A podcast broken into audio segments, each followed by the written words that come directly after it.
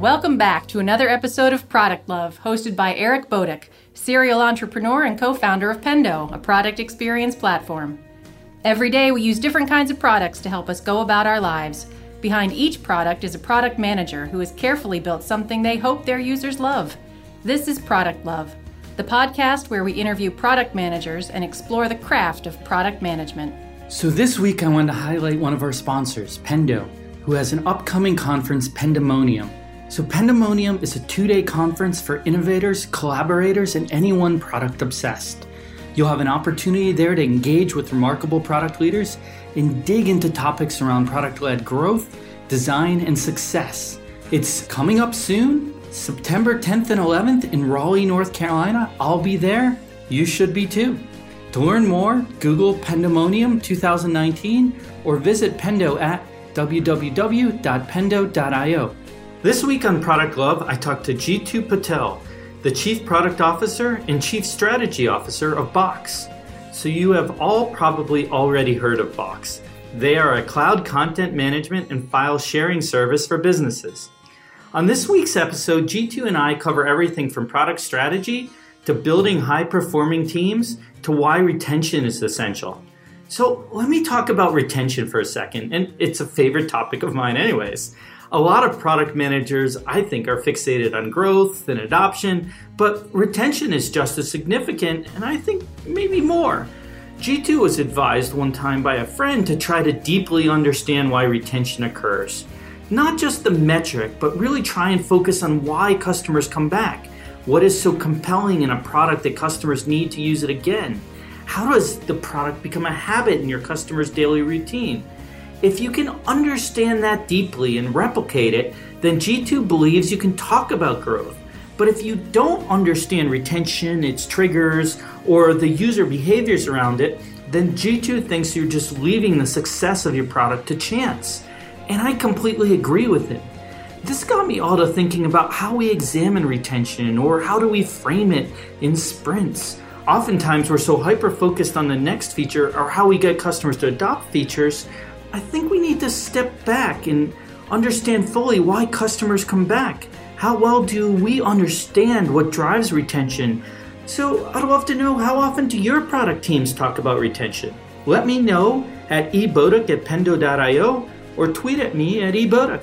Looking forward to hearing from you. Welcome over to Product. Today I have Jeetu Patel from Box. Jitu, why don't you start by giving us a little overview of your background? Thank you for having me, Eric. So um, it's great to be here. Background wise, I um, grew up in India. You know, started my professional career in Chicago in uh, strategy consulting and market research, and then um, moved to Silicon Valley.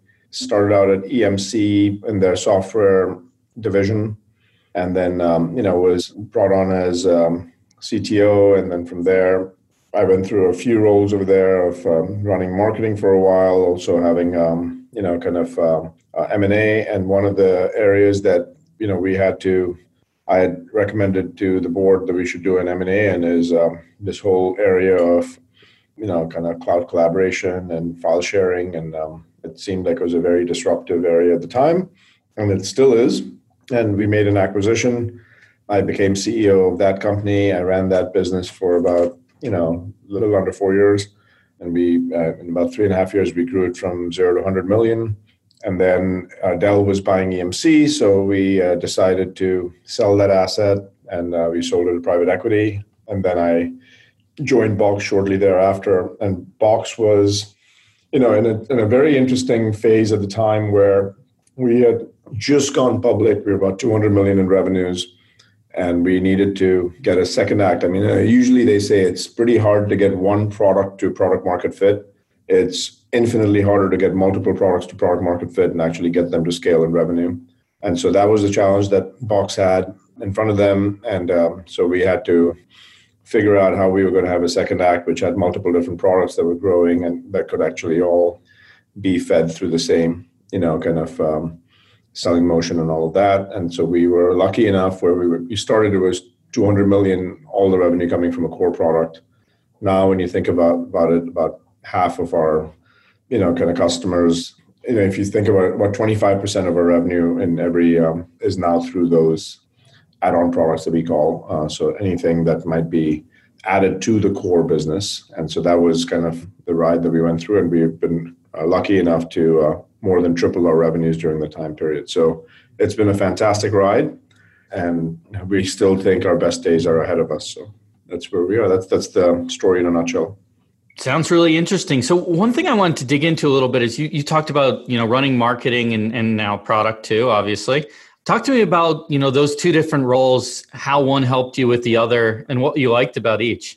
Yeah, I mean, I've, you know, I've been fortunate enough that in my career, I've actually run every function in the business, you know, product, marketing, engineering, sales, you know, and and so that what that did was uh, benefited me from having a really broad aperture. But in most of those areas, the the way that I thought about it is the origination of the value in a company always starts from the core product and the you know problem that you're solving, and um, that has the greatest ripple effect across the board. And so. Um, running marketing and what running sales has done for me is a deep appreciation of the fact that if you just build it, they're not going to come you have to build it and make sure that you're very, very conscious of the mechanism for distribution so that you can get to a scaled impact. And if you just focus on building the product and then don't really think about the go to market implications and how it's going to scale to hundreds of thousands of customers and millions and millions of users, then you actually uh, leave a lot of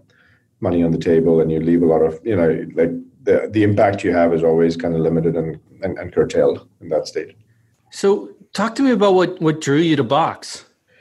I've always been driven by doing something in my career where, which has a very broad scale impact. The reason I moved to Silicon Valley from running my own business in, um, in Chicago was I wanted to, the thing that fascinated me most about business was scale. Like the fact that you can actually have something, like I would always get fascinated when I, I would travel a lot in my early years of my career, and I'd always be fascinated with there's this company in the US and all of a sudden you go into some part of Europe or some part of Asia and you see billboards with that company over there. And I'm like, wow, the reach and the global nature of business is so fascinating. And so I always wanted to learn scale. And so when I moved um, to the US, I actually um, went to a very large company, but they were, they still didn't have, you know, scale the way that I, I used to think about scale, which was millions and millions of users in the enterprise that you could actually um, you know go out and impact. And eventually the addressable market being hundreds of millions if not billions of users. So i had always said well what i want to do is make sure that i can learn deeply about how to have impact at scale.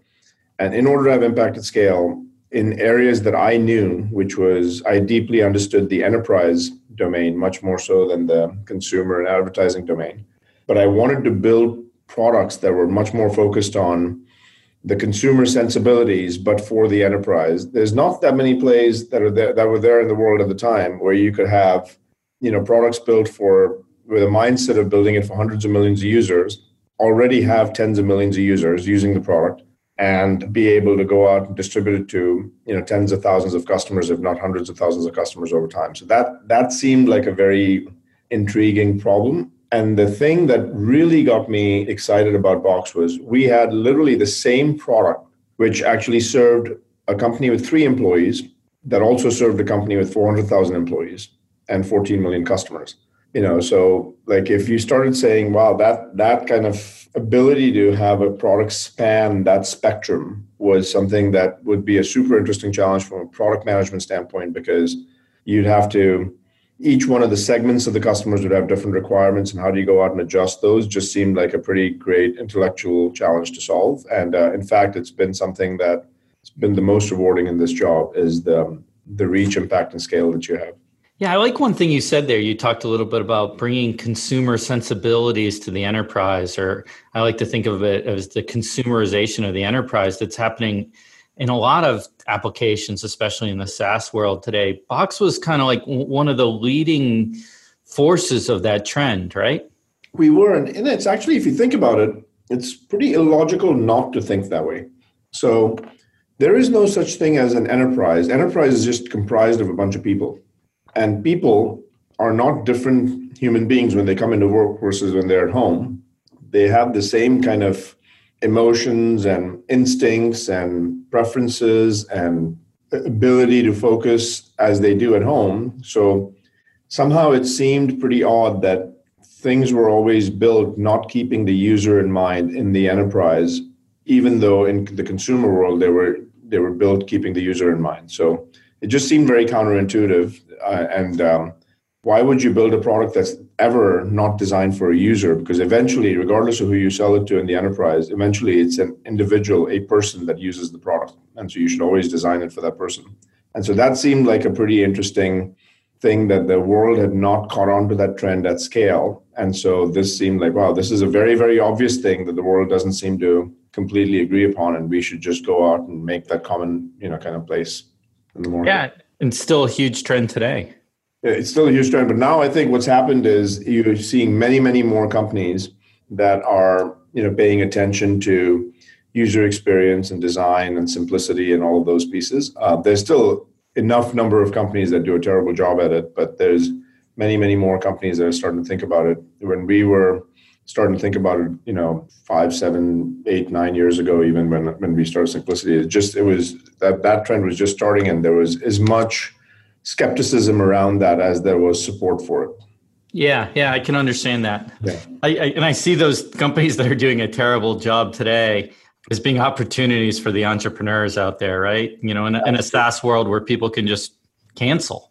The best uh, kind of uh, indicator for an entrepreneur for an opportunity is when you see very high profit pools in companies with very bad user experiences. That's when you know the market's ready to be disrupted. You know? I would completely agree. So, you know, part of the growth, and you touched on it when you mentioned the, the second act, is you know, as that initial product line, you know, grows to the point where there's significant revenue, you really need to have that second act or multiple product lines. Tell me a little bit about those challenges with Box, because I, I think that's that's something that a lot of people don't think about as they're starting a company, but becomes important as they move to, you know, becoming those unicorns or generational companies. Yeah, I mean, the typical stage when that starts becoming an issue is I think, by the way, if it becomes an issue too early in the cycle, that means your core product was not good enough to get to any kind of scale. What you want to do in the earlier day, kind of stages, like if you're in a Series A company that's, you know, sub 5 million in revenue, sub 10 million in revenue, you want to make sure that you have as focused an effort for getting a single product to as many hands as possible so people start using it the more you start scaling the business, now you've gotten from 10 to 25 million as a milestone, and 25 to 50 million as a milestone, 50 to 100 million as a milestone. As you start approaching the 75 to 100 million range, you should be thinking about, like, you know, what do we need to do to make sure that we don't just service the existing addressable market, but we make sure that in the existing addressable market where we've sold a product and our existing install base, we're now finding more reasons for those customers to actually pay us more money because we have, we want to add more value because we've already got context in that account. And so that inflection point typically starts happening at about the $100 million mark. You know, especially if you're a company that's at 100 million, you've gotten to a, a very good product market fit and you've gotten this, a scaled motion on one product. Now, when you start thinking about getting a second product in the market and add it to the portfolio, and you can use that same momentum that you've actually gotten the first product, $100 million, the the second, third, fourth, fifth products have the potential of scaling at a much faster pace than the first product did. But there's also a potential that a lot of those can tend to be failed efforts if you don't think about it the right way. Like I'll give you some examples. One is deeply thinking about what is your distribution channel and route to market and the, who is your economic buyer and making sure that you you're not building a product that doesn't leverage your existing strengths on distribution and your existing customers. If you build a product that's completely orthogonal to that, then you might as well actually, you're not getting any leverage from being part of the company. You might as well have actually built that product in a startup. So, you know, those kind of things I think product managers have to be pretty careful and cognizant of is what do we need to do to get the second product to product market fit? What do we need to do to get the second product to have a repeatable selling motion? And what do we need to do to get the second product and beyond to have a scaled operation? Because those are the three phases I think of as when you build a product is get the product to product market fit, identify a repeatable, you know, selling motion where you can sell the thing over and over and over again in a very kind of systematic way. And then the third thing is make sure that you can identify a way to go out and scale it once you've gotten the first two steps done. Don't try to do step three before you've done steps one and two. And I, I think um, we were exactly at that point when we started adding a lot of add on products to our uh, portfolio. And it's actually been a tremendous um, mechanism for increasing our ASP, increasing our stickiness in an account, increasing the value that we can deliver to the customers, make sure that the customers actually think about us in a much more strategic lens than a tactical lens. And so all of those things start to come together when you get the right products built out. So you have to be very maniacal in focusing on are we achieving product market fit and getting your don't confuse the product market fit of your core product with the product market fit of the add-on product because just a bunch of customers buy it. You have to make sure that the customers are using the second and third and fourth products just as actively. Otherwise, you're not quite where you need to be. Yeah, I mean that that's an interesting point because when you add additional products, just getting them to buy might be a drag on effect, but actually seeing the engagement, the usage, the retention in those secondary products is is probably a better indicator, right? Yeah, and if you're smart about it, like you know, you can do a lot of bundling strategies and packaging strategies that can allow you to show revenue, but it's the revenue is only interesting in SaaS when it's sticky revenue. And sticky revenue only happens when there's value created. And one of the initial proxies for value being created is there's usage in the product. Usage is not the only indicator that there's value, but without usage, there's a guarantee that there's no value. Yeah, it's interesting. I've been telling product leaders when I've been meeting with them lately that, you know, retention should be one of the metrics they look at because you really don't know that you have a product that people value until you get that renewal or you get an expansion or you get something that's that that second step in your product yeah we actually think of retention as the most important aspect of the product and so uh, one of the things that we think about is in retention is uh, you know if you don't have retention in the product trying to go out and get growth of usage and adoption is almost a fool's errand because you need to deeply understand like one of the things that i think is a very wise piece of advice that one of my friends at facebook had given me early on is deeply try to understand why retention occurs. Don't just focus on the metric of retention but understand why retention happens. Why do customers come back to you? What is it that compelled them to come back and if you can deeply understand that and then replicate it then you can start focusing on growth and top of funnel acquisition but if you don't deeply understand retention and the behaviors of retention and what's the causality of the retention, then you know the growth is just uh, you're just rolling the dice, and that's actually uh, not a systematic way to go out and scale the business. Yeah, I, I like that. I mean, and I, I, think that's taking it even two steps beyond where a lot of product teams are today. I, I hear a lot of you know product managers and managers of product management being incentivized on getting features out the door, right? But that's not necessarily always helpful in getting to what you were just talking about. Yeah, the way I think about features is every feature you add to your product only creates a level of debt. And there's a tax to every feature. So the game you're playing in product is how can I add the least amount of features that create the most amount of value? Because what that does is preserves simplicity and simplicity is what drives usage. And usage is what is an initial necessary proxy for construction of value. So, you know, building out more isn't necessarily something that actually creates more value. And what it also does is it defocuses you as an organization. So, you know, like Sam Altman has this great line that he talks about, which is I'd rather build a product that few people love than a lot of people like. And if you ask him why he says that, his thinking on that is, well, it's a very interesting kind of train of thought of logic, which is in order to go out and get a product to millions and millions of people or tens of millions of people, the only way you can do that scalably is by word of mouth. Word of mouth is the most powerful mechanism for viral growth of a product. And word of mouth only happens when people start talking to each other about, have you heard about this thing? Oh my God, it's amazing. It's when people fall in love with your product. And in order to fall in love with your product, you have to be extremely focused on going out and solving a pain that is meaningful for a very focused group of people. And then from there, expanding on out and um, taking on a larger, kind of a broader aperture and mission. But if you don't start with those few people and get them to fall in love with your product, you'll never get that viral um, coefficient high enough. Yeah, I would 100% agree. So let's step back and talk a little bit about getting into product management. How did you first, you know, start with product management? How do you first break into that? Yeah, so um, the part of a, of the business that I always found most fascinating was how do you actually deeply think about solving problems that people don't even realize that they have that in fact tend to be pretty meaningful problems and that just is such an important skill in life to have, which is understand the problem that people have, deeply think about it, come up with a solution for it, and figure out a way that you can have that solution be designed in an elegant way that puts a smile on someone's face when you've solved the problem.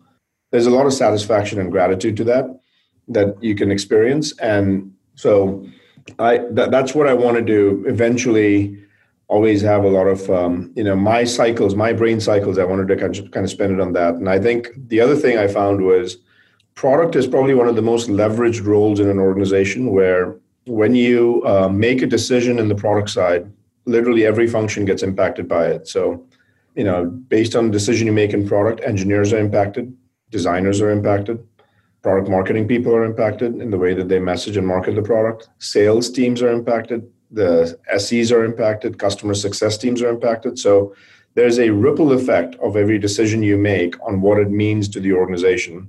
And that actually requires a level of thoughtfulness that you have to develop. And then the other thing that's really interesting is it is largely a, a skill that you have to run through influence, not ownership. Most people in the organization don't work for the product manager, but the product manager has to influence all of them to do things that they need them to do so that we can actually get the product built out and sent, you know, kind of uh, marketed, distributed, and serviced effectively. So, from that perspective, it seemed like a massively interesting challenge that would have a lot of surface area. And I also believe that, um, you know, my I spent I've spent most of my time in my career running companies and being a CEO or running a company. And I think that product centric CEOs tend to make pretty good CEOs, especially if they have good go to market muscle. So that's one where, you know, it, it just seemed like it would just continue to keep honing my skill and knowing businesses and running businesses by doing that. So. Yeah, so let's talk about what advice you would give to someone who wants to get into the field of product management. In in particular, is it different if you're talking to people who want to get and become, you know, get their first PM job if they have a technical or non-technical background? Does your advice change? My advice doesn't change in that dimension in the sense that what product management is is a combination of an art and some science around deeply being able to spot problems, build very thoughtful solutions for those problems by bringing along with you a bunch of people whose ideas need to be respected and considered as you're thinking about building a solution and not having you know and having scarcity become a key trait. So like you know prioritization and doing few things really well rather than just trying to jam everything in is the difference between a good product manager and a bad product manager. And i feel like learning the art of prioritization like all of the skills that you learn in product management are actually really important to learn in life so I, I personally don't feel like it's only a domain that technical people can get into, or it's only a domain that, like I've seen great English majors be amazing product leaders, and I've seen great engineers be great product leaders, and there are great marketers that decided to then become product leaders. So I just feel like there's a pretty broad, you know, kind of skill set of people that go there. The only thing you have to have is an extreme curiosity for how the world works and how you want to change it. Be to some degree bothered by badly designed things and badly built products and so that you want to actually feel the need to change and compelled to change them and then have a lot of humility to say i'm going to actually learn the skill of working through influence rather than working through ownership. If those things actually excite you then product's a great field for you to be in. So when you hire product managers you know what do you look for? What skills what qualities what soft skills? Yeah that's a great question. So i um, we talk about this a lot. I mean if you get extremely reductive, the things that I think are the most important for a product manager, in my mind, where I've seen a lot of product managers fail is when they don't have these three or four few skills, but like the two most important ones in my mind are you have to be intrinsically hungry and have a fire in your belly. And the second one is you have to be insanely curious so that you can just constantly be questioning why. And I, I think cu- curiosity is also important to have over another trait, which is judgment, which is like when someone tells you something, you have to be curious on why that is the case rather than judging on why that's right or wrong, or on, on, on kind of whether that's right or wrong. So those are the two that I keep in mind up front. The third skill that's super important is clarity of thought and communication. And I feel like um, the absence of someone being able to think clearly and being able to prioritize uh, scarcity is kind of a um, you know, if you don't feel like you're scarce on resource, you're just short on vision in my mind. And so you have to be extremely comfortable in working with in, in a deeply prioritized world where you can stack rank and draw a line and say this is all we're going to do because this is what's actually completely essential and everything else after that is a luxury and almost kind of you know punitive to the overall value. And then the other piece that's really important as well is how can you make sure that you not only are you communicating clearly, but you're doing it in a way that's completely inspiring people to go out and follow your lead. But I think the most important, if you were to say what are the two most important things, it's hunger and curiosity. And I would say clarity of communication and ability to motivate a group of people, whether they be engineers or sales reps or marketing people, are the other traits that are pretty important. And how do you test for those soft skills, those qualities? You know, on the hunger side of the house, it's pretty, I don't think about hunger as something that is equal across all problem areas. So I think there might be some people that are hungry to solve a certain problem, but not at all hungry to solve another. So I do feel like trying to deeply understand what makes someone tick and what makes them hungry is, in my mind, um, a pretty important thing. And so, what domain areas would the product manager um, feel a level of personal um, vesting to say i if if this problem weren't solved by me the world would actually have a different outcome than compared to the way that i would be able to solve it. I think that's pretty important for a product manager to feel. Like if i didn't solve this problem then no one would solve it quite the way that i would solve it. And you should feel that level of ability to contribute in that area. So that's one that i, I feel like you know across the board you won't find a product manager that's going to be equally hungry to solve a problem across a list of 15 problems. Like, for example, I am not as hungry to solve certain set of problems in product compared to others. And so I veer much more to the kind of problems that I, I get excited about solving. And I think that's that's also the case that I, I encourage everyone to do. On the curiosity side, it's really important on the caliber of questions that the product manager asks in an interview rather than just asking them questions and see how they respond. So if they're curious, they're going to actually be observing the world differently. They're going to have some very interesting kind of perspectives in the world. They'll ask you questions about your business. They'll make you think about your business differently. Like those are just things that they'll spend a lot of time on and being deeply reflective and asking the right questions. So that's a pretty easy one to tell whether or not someone is curious or not. And once again, curiosity also varies by domain. There are certain areas where someone might not be as curious as other areas, and so you know, just because you might not be uh, curious enough in one area, don't assume that you're not a curious human being. You you just haven't found your area where you're naturally very curious about going out and solving a problem. And then clarity of communication is just pretty self-evident. And then on the inspiration side, um, you can typically tell when there's energy that's gets created as a result of an individual interacting with you or an energy that gets depleted it's just very very kind of uh, apparent within the first 15 20 minutes of a conversation. So i don't know if that answers your question eric. I think that was a great answer. And then my, my next question to add on to that is like thinking about now not just the individual but teams and how you build strong high performing teams and and how you continue to build that as you go through rapid scale of, of the product and, and the company. Yeah you know we uh, think a lot about teams and how we build them. And i don't think it's a perfect science, but we've got some strong opinions on them. And so let me kind of share with you the way that we think about teams. And we've taken Amazon's kind of two pizza team mantra pretty seriously. And for those of the listeners who don't know what that is, it's basically don't construct teams that are too large, have the teams small enough that they can be fed with two pizzas, which is basically like an eight to 12 person team that you want to try to keep it within. And if you can do the, the thinking around that is when you when you keep the teams at that size, there's a fair amount of throughput of communication back and forth between the people. People generally stay aligned and they're actually executing most of the time. Whereas when you have teams that are 40, 50, 60, 80, 100 people, now what you're starting to find is most of the time is spent in coordinating and aligning rather than actually doing. So um, keep small teams, and then as your business grows, have many, many more small teams so that they grow, rather than having few very large teams. Now, every once in a while, you might have to have a large team, but try to avoid having too many large teams because there's a productivity tax that you have to pay on when you have very large teams.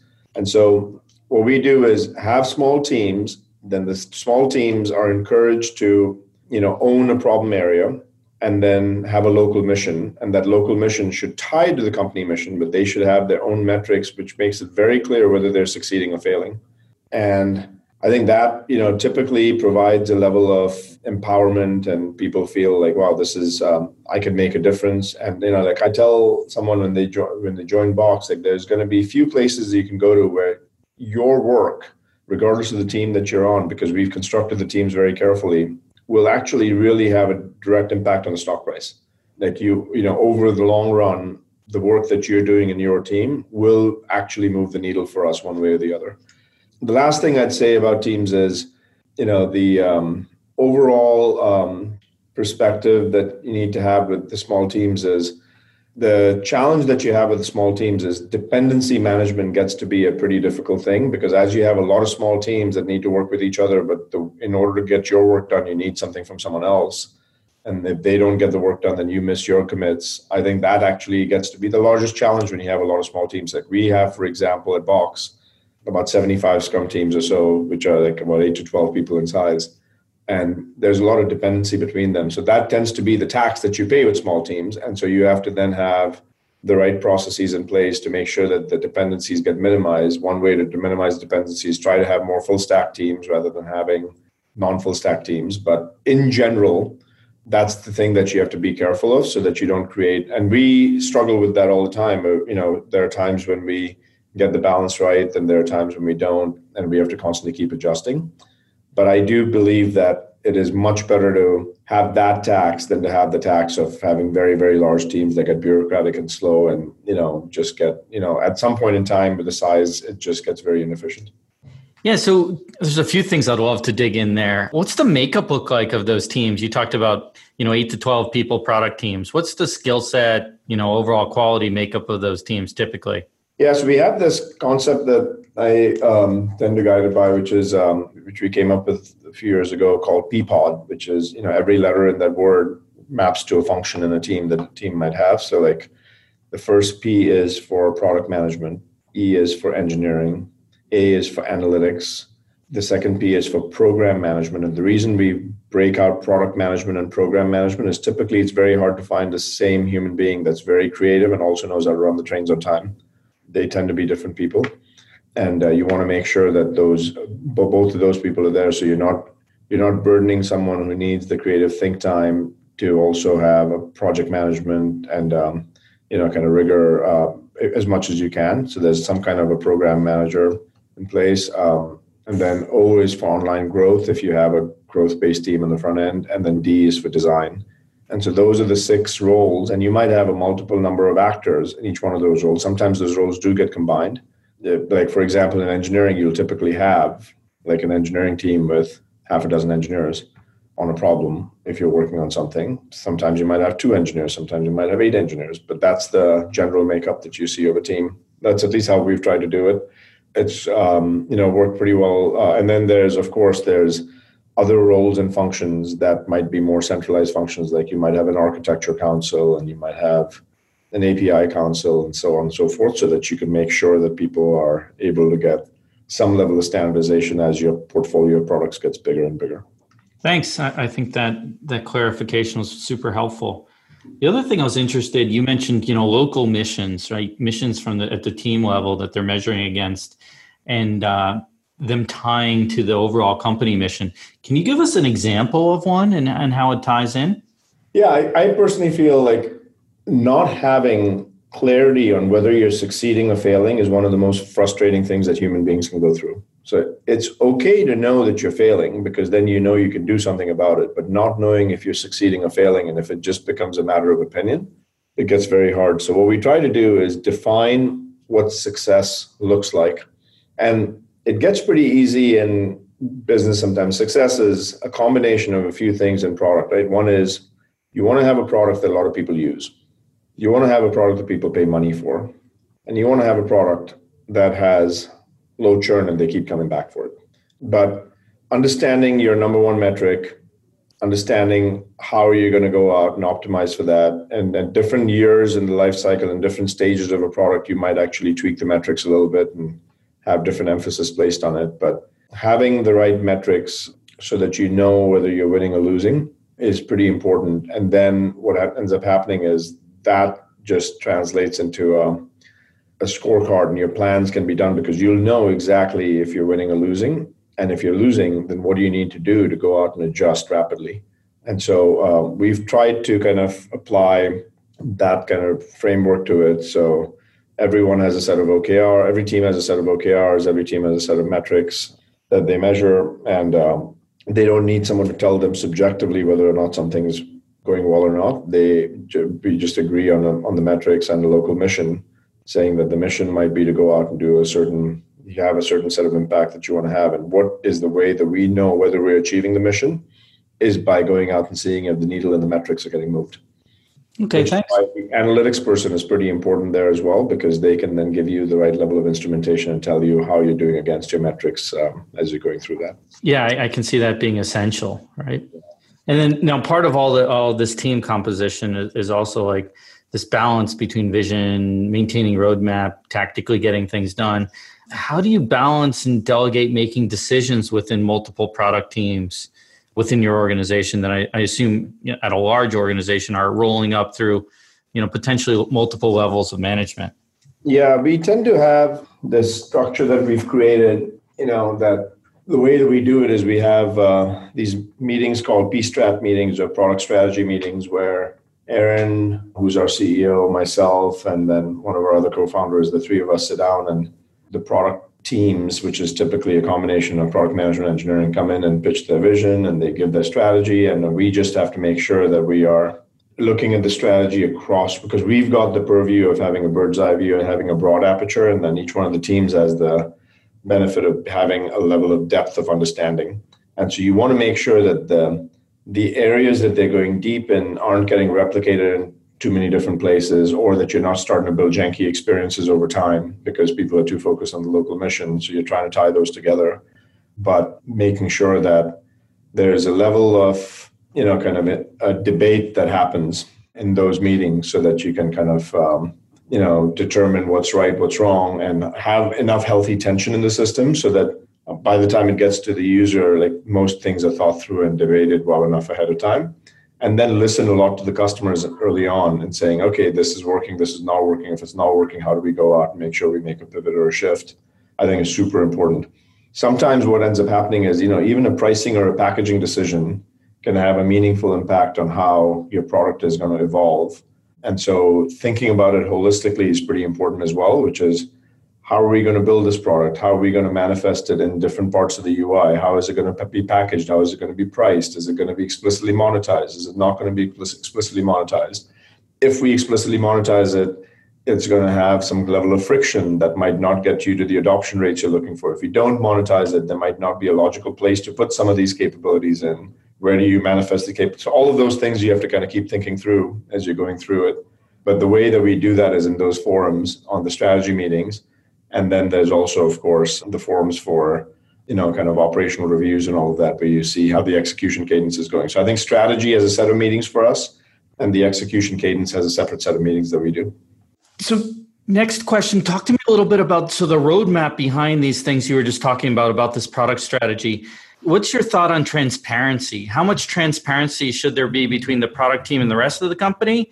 And then how much of the roadmap do you share with customers so we tend to err on the side of excessive transparency because I don't fundamentally believe that it's worth, you know, like in some ways, in, especially in the enterprise, giving customers an early look at what's actually being built and getting their input is far more important than trying to have something that's super secretive and then coming out with it in a big bang. Like that, in my mind, is like it's it makes for good theatrics, but I don't think that's how enterprises prefer to have it. They they want to see the visibility. I think what you have to be extremely clear is when is something pretty certain that it's going to be getting built versus what are things that are in exploration phase. And then the other thing that we have historically struggled with and we've kind of you know gone back and forth on and is pretty important that i think companies get right is when you go into a beta cycle there might be products that never make it from beta into ga because you found that the results in the beta weren't quite hitting the mark of what your assumptions were. And that's one of the reasons for the beta cycle right? So i think you have to kind of think keep all of those pieces in mind. Um, so we have a rolling 12 month roadmap that we do where the first 90 days of the roadmap are very kind of set in stone and we give dates to, to our customers and um, to the external community saying this is when it's going to be coming out. The following 90 days which is the you know second quarter that you might have um, in the rolling uh, four quarter cycle we give them a little bit more of a that this is kind of estimated but not planned to be delivered on these explicit dates but it's going to be somewhere in the quarter. And so your probability of on time delivery goes down the further out you go, but at least gives the customer. You, then you keep going on with uh, the third quarter and fourth quarter, and you every quarter you kind of roll 12 months of roadmap so that people always know what is coming and what, how we are thinking about this. And then there are things that move around between quarters. But as you get closer to the time frame that it's going to be delivered, we get a little bit more precise on it so that customers can plan around the capabilities that we're going to deliver and how they're going to be able to ingest it. And this is, by the way, a big difference between an enterprise company and a consumer grade company, where consumer companies just don't need to ever have a roadmap. And if you go to an enterprise company, an enterprise can't plan on their end, they wouldn't know how to plan their roadmap if they didn't have your roadmap. So you have to be, I think of it as just basic courtesy to make sure that we're providing customers with line of sight on what we're building so that they can then go ahead and plan what they're going to be doing on their end to implement it and deploy it and get it to scale and train and have the resources to support and all of that. So change the direction a little bit. Talk to me about, you know, building products customers love. What does that mean to you? I know it's something that, you know, I'm very passionate about, but what does that mean to you? You know, the way we think about it is build something that has an emotional appeal and puts a smile on someone's face and really think deeply about the experience, the friction that you create. Every product has friction you want to try to minimize the amount of friction that you have. And as you're building that, also make sure that you're building something which is important enough as a problem to be solved by someone. So build a painkiller, not a vitamin, because when you build painkillers and you build them in a delightful way, I think people just they tend to love it. They talk about it. They actually their lives get better you know there's outcomes that can be associated with that. Uh, it's more fulfilling for the people that are building the product because they see the impact on it and it just creates this kind of virtuous cycle. And so um, i truly believe like paying attention to the details details matter defaults matter in the product and just building it with that kind of mindset is um, extremely important rather than just um, you know not thinking about the simplicity because um, the buyer wanted it. So you built something for the buyer and didn't really think about how it would manifest for the user. By the way, one of the most important things in building things people love is making sure that you identify what not to build. Because in order for people to love something, you have to keep it simple enough and streamlined enough, or you can't get too ambitious about building too many things, or it just gets to have sensory overload. Like humans can only process a few things at a time, and you have to choose what the most important things are that you want them to go out and have um, value derived from your product rather than having like you know a thousand different knobs and dials that they, that they need to turn. And as the product matures and as you get more and more into larger territories of uh, revenue this is a huge risk that you have to be maniacally focused on and making sure that you don't kind of creep into that zone. Yeah i mean it, it seems like the longer a product is around inevitably there seems to be too much complexity in, in most products out there. And yes. I, and, I think and that's, that's definitely a challenge, to, right? Yeah, and you probably need to like you know um, defeature products as well from time to time. What are things that are not being used, and why do we have it there? Or let's make sure that we hide it away. Or if something is hidden and is not surfaced up, then make sure that we that we surface it up. because that's actually would be used much more frequently, but you can't surface up everything because then it just looks very cluttered. So I think it's just um, it's a pretty important kind of sign of a good product leader to be able to take things out as much as to put things in. Yeah, and I, I think that's a challenge though. People look at it and say, oh, we invested this money into a feature set, and maybe that feature set now is not often used and not that, you know, usage is low, sentiment is low, but there's still this impetus like we've put this money, we spent dollars, you know, should we really just remove this? We struggle with this one. Uh, we have a joke internally, which is what's worse than having no customers is having one customer because now you can't defeature something because enterprises will be like, oh my goodness, like how can you take that away? But there's always one customer. But I'll tell you, there's there's companies that have literally gone out of business because they are with every feature they're serving five percent of the user base, but there's no feature that serves 95% of the user base. And that actually causes a huge amount of inefficiency and it creates a crappy product by the end of it. So you know you have to at some point in time make some hard calls. And not always will customers be happy in the moment but they'll be happy in the long run because you'll have actually built a stable company that creates value for them on a sustained basis. So knowing when to have that level of um, conviction and uh, knowing when to like you can't listen to all of your customers equally. That that's a bad strategy you know on what to do. You have to listen to all of their problems but then have your own diagnosis on what the solution needs to be. And you know the name of the game is not popularity. The name of the game is actually demonstration of value. Yeah absolutely. Absolutely. I, I tell people like if you think of two axes like sentiment and usage and you you build a quadrant there you know of high and lows and you can then group things and take action plans. Maybe there's things that people love but aren't used very often that you can promote like you were talking about and bring to the front and then there's that group that people don't like and don't use very much that you got to figure out how to retire so you can free up those technical resources that are maintaining that. I tell you that the hardest thing that we go through on that dimension is when we feel like there's a better way to do something and we have to dial it down. Oftentimes you'll have, you know, the sales team or the go-to-market teams come and say, well, you know, if we defeature this thing, like this customer will churn. It's like I can guarantee you for the, even the most absurd unwanted feature in Box. If I defeature it, there's going to be some customer that's going to threaten to churn. But the reality is, is what we have to do is keep in mind that what is good for the lion's share of customers rather than individual customer, while still keeping in mind that those individual customers you have a responsibility to, that you don't do anything that's completely rash. And so it just requires a lot of thoughtfulness. And by the way, I don't think there's an easy answer to this. This is something that just requires, you know, thinking and iterating and engaging with customers and also on explaining the rationale to customers and the trade-offs. One of the things we found extremely valuable is we do these advisory boards and advisory councils with customers, and we'll sometimes explain our rationale and why we decided to do things a certain way. And that explanation of the rationale actually gets them to appreciate how we have to be thinking about a product that is going to be used by 65 million users and a company with three employees and 400,000 employees alike that you need to make sure that you can't just take everyone's requirements and jam it in. Like, you know, one of the reasons that you have a natural governor in place is because you just have a limited amount of resources. But let's assume in a world of abundance, you had all the resources to build every feature request that you had. We would guaranteed build the worst product in the market if you listened to every customer feature request and built it because it would just be too cluttered and too kind of overwhelming. So Trade-offs are not just because you've got limited resources. Trade-offs are because trade-offs are what make a great product. Absence of trade-off just makes a crappy product. I like that quote. So if we look to the future, what do you see as trends in product management? So big trends I see right now is um, one of the ones that's been you're starting to see happen more and more now is just having instrumentation and data that tells you like how the product's performing.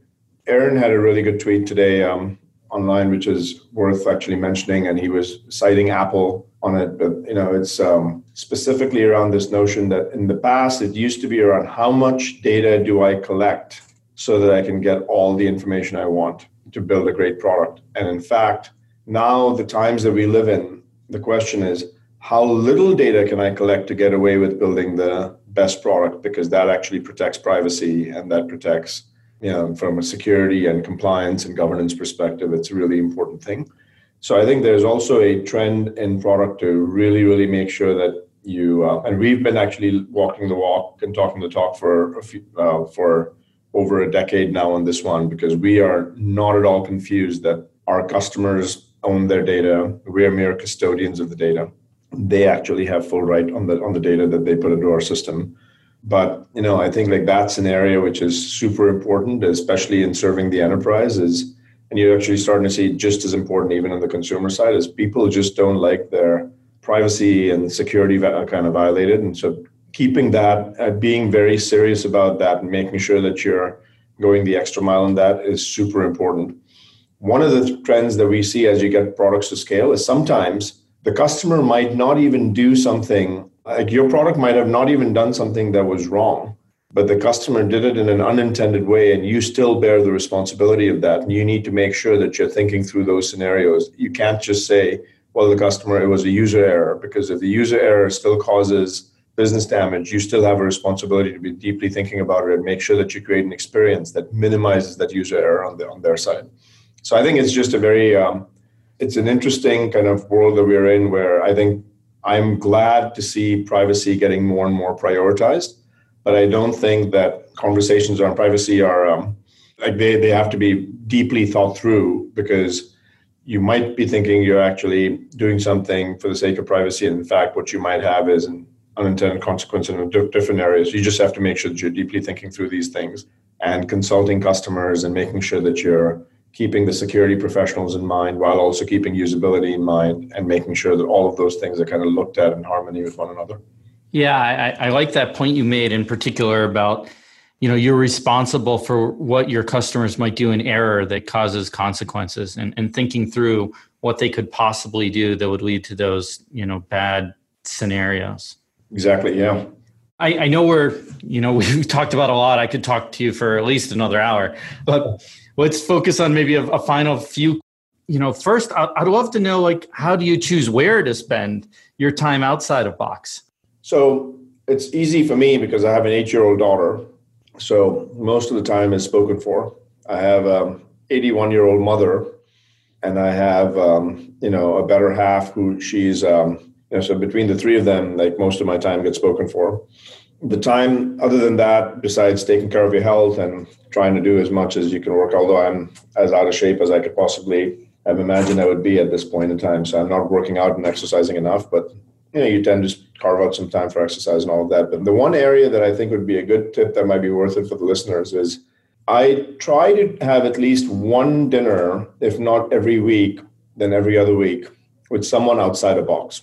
And the reason for that is you can very quickly become very insular and then be in an echo chamber if you just meet with people within the same group and having someone come in with an entirely different perspective and asking them questions is actually super insightful. So I try to have dinner with someone, and we're so lucky in Silicon Valley because this is such a close knit community, and people are so willing to give back and give their time. And so I, I, will usually try to do that with people in my peer group and in different companies and all of that, so that we can just exchange ideas and learn from each other. Yeah, I, I love that. I know uh, I try to do as many product leader dinners uh, when I'm traveling as possible. I think those things are invaluable. Yeah. Now I need to figure out how to combine the exercise component because I'm like you, kind of neglecting that with some of the the, the leader dinner concepts. Uh, that maybe is my next project. You know, it's actually the sad part is it's the most important thing in life is your health. It's actually I would argue more important than your kids and family in some way because if you don't have your health, then you won't be able to enjoy your kids and family. So you got to have the oxygen mask on you first, right? So at, at, some point in time, easier said than done, but I'm trying as much as I can to make it to the gym and all of that whenever you can. I'm right there with you. So, what's your favorite product and why is it your favorite? My favorite product is actually, other than Box, mean, I'm assuming. Yes, yes. So, one of the best products that I have purchased with money is Peloton and uh, talking about exercise, I think they have built such a remarkable product. I think they just filed to go public, and I will. I would just buy a ton of shares with Peloton and hold it for life because it's just such an amazing company and what they've done in the product and the way that they pulled it all together.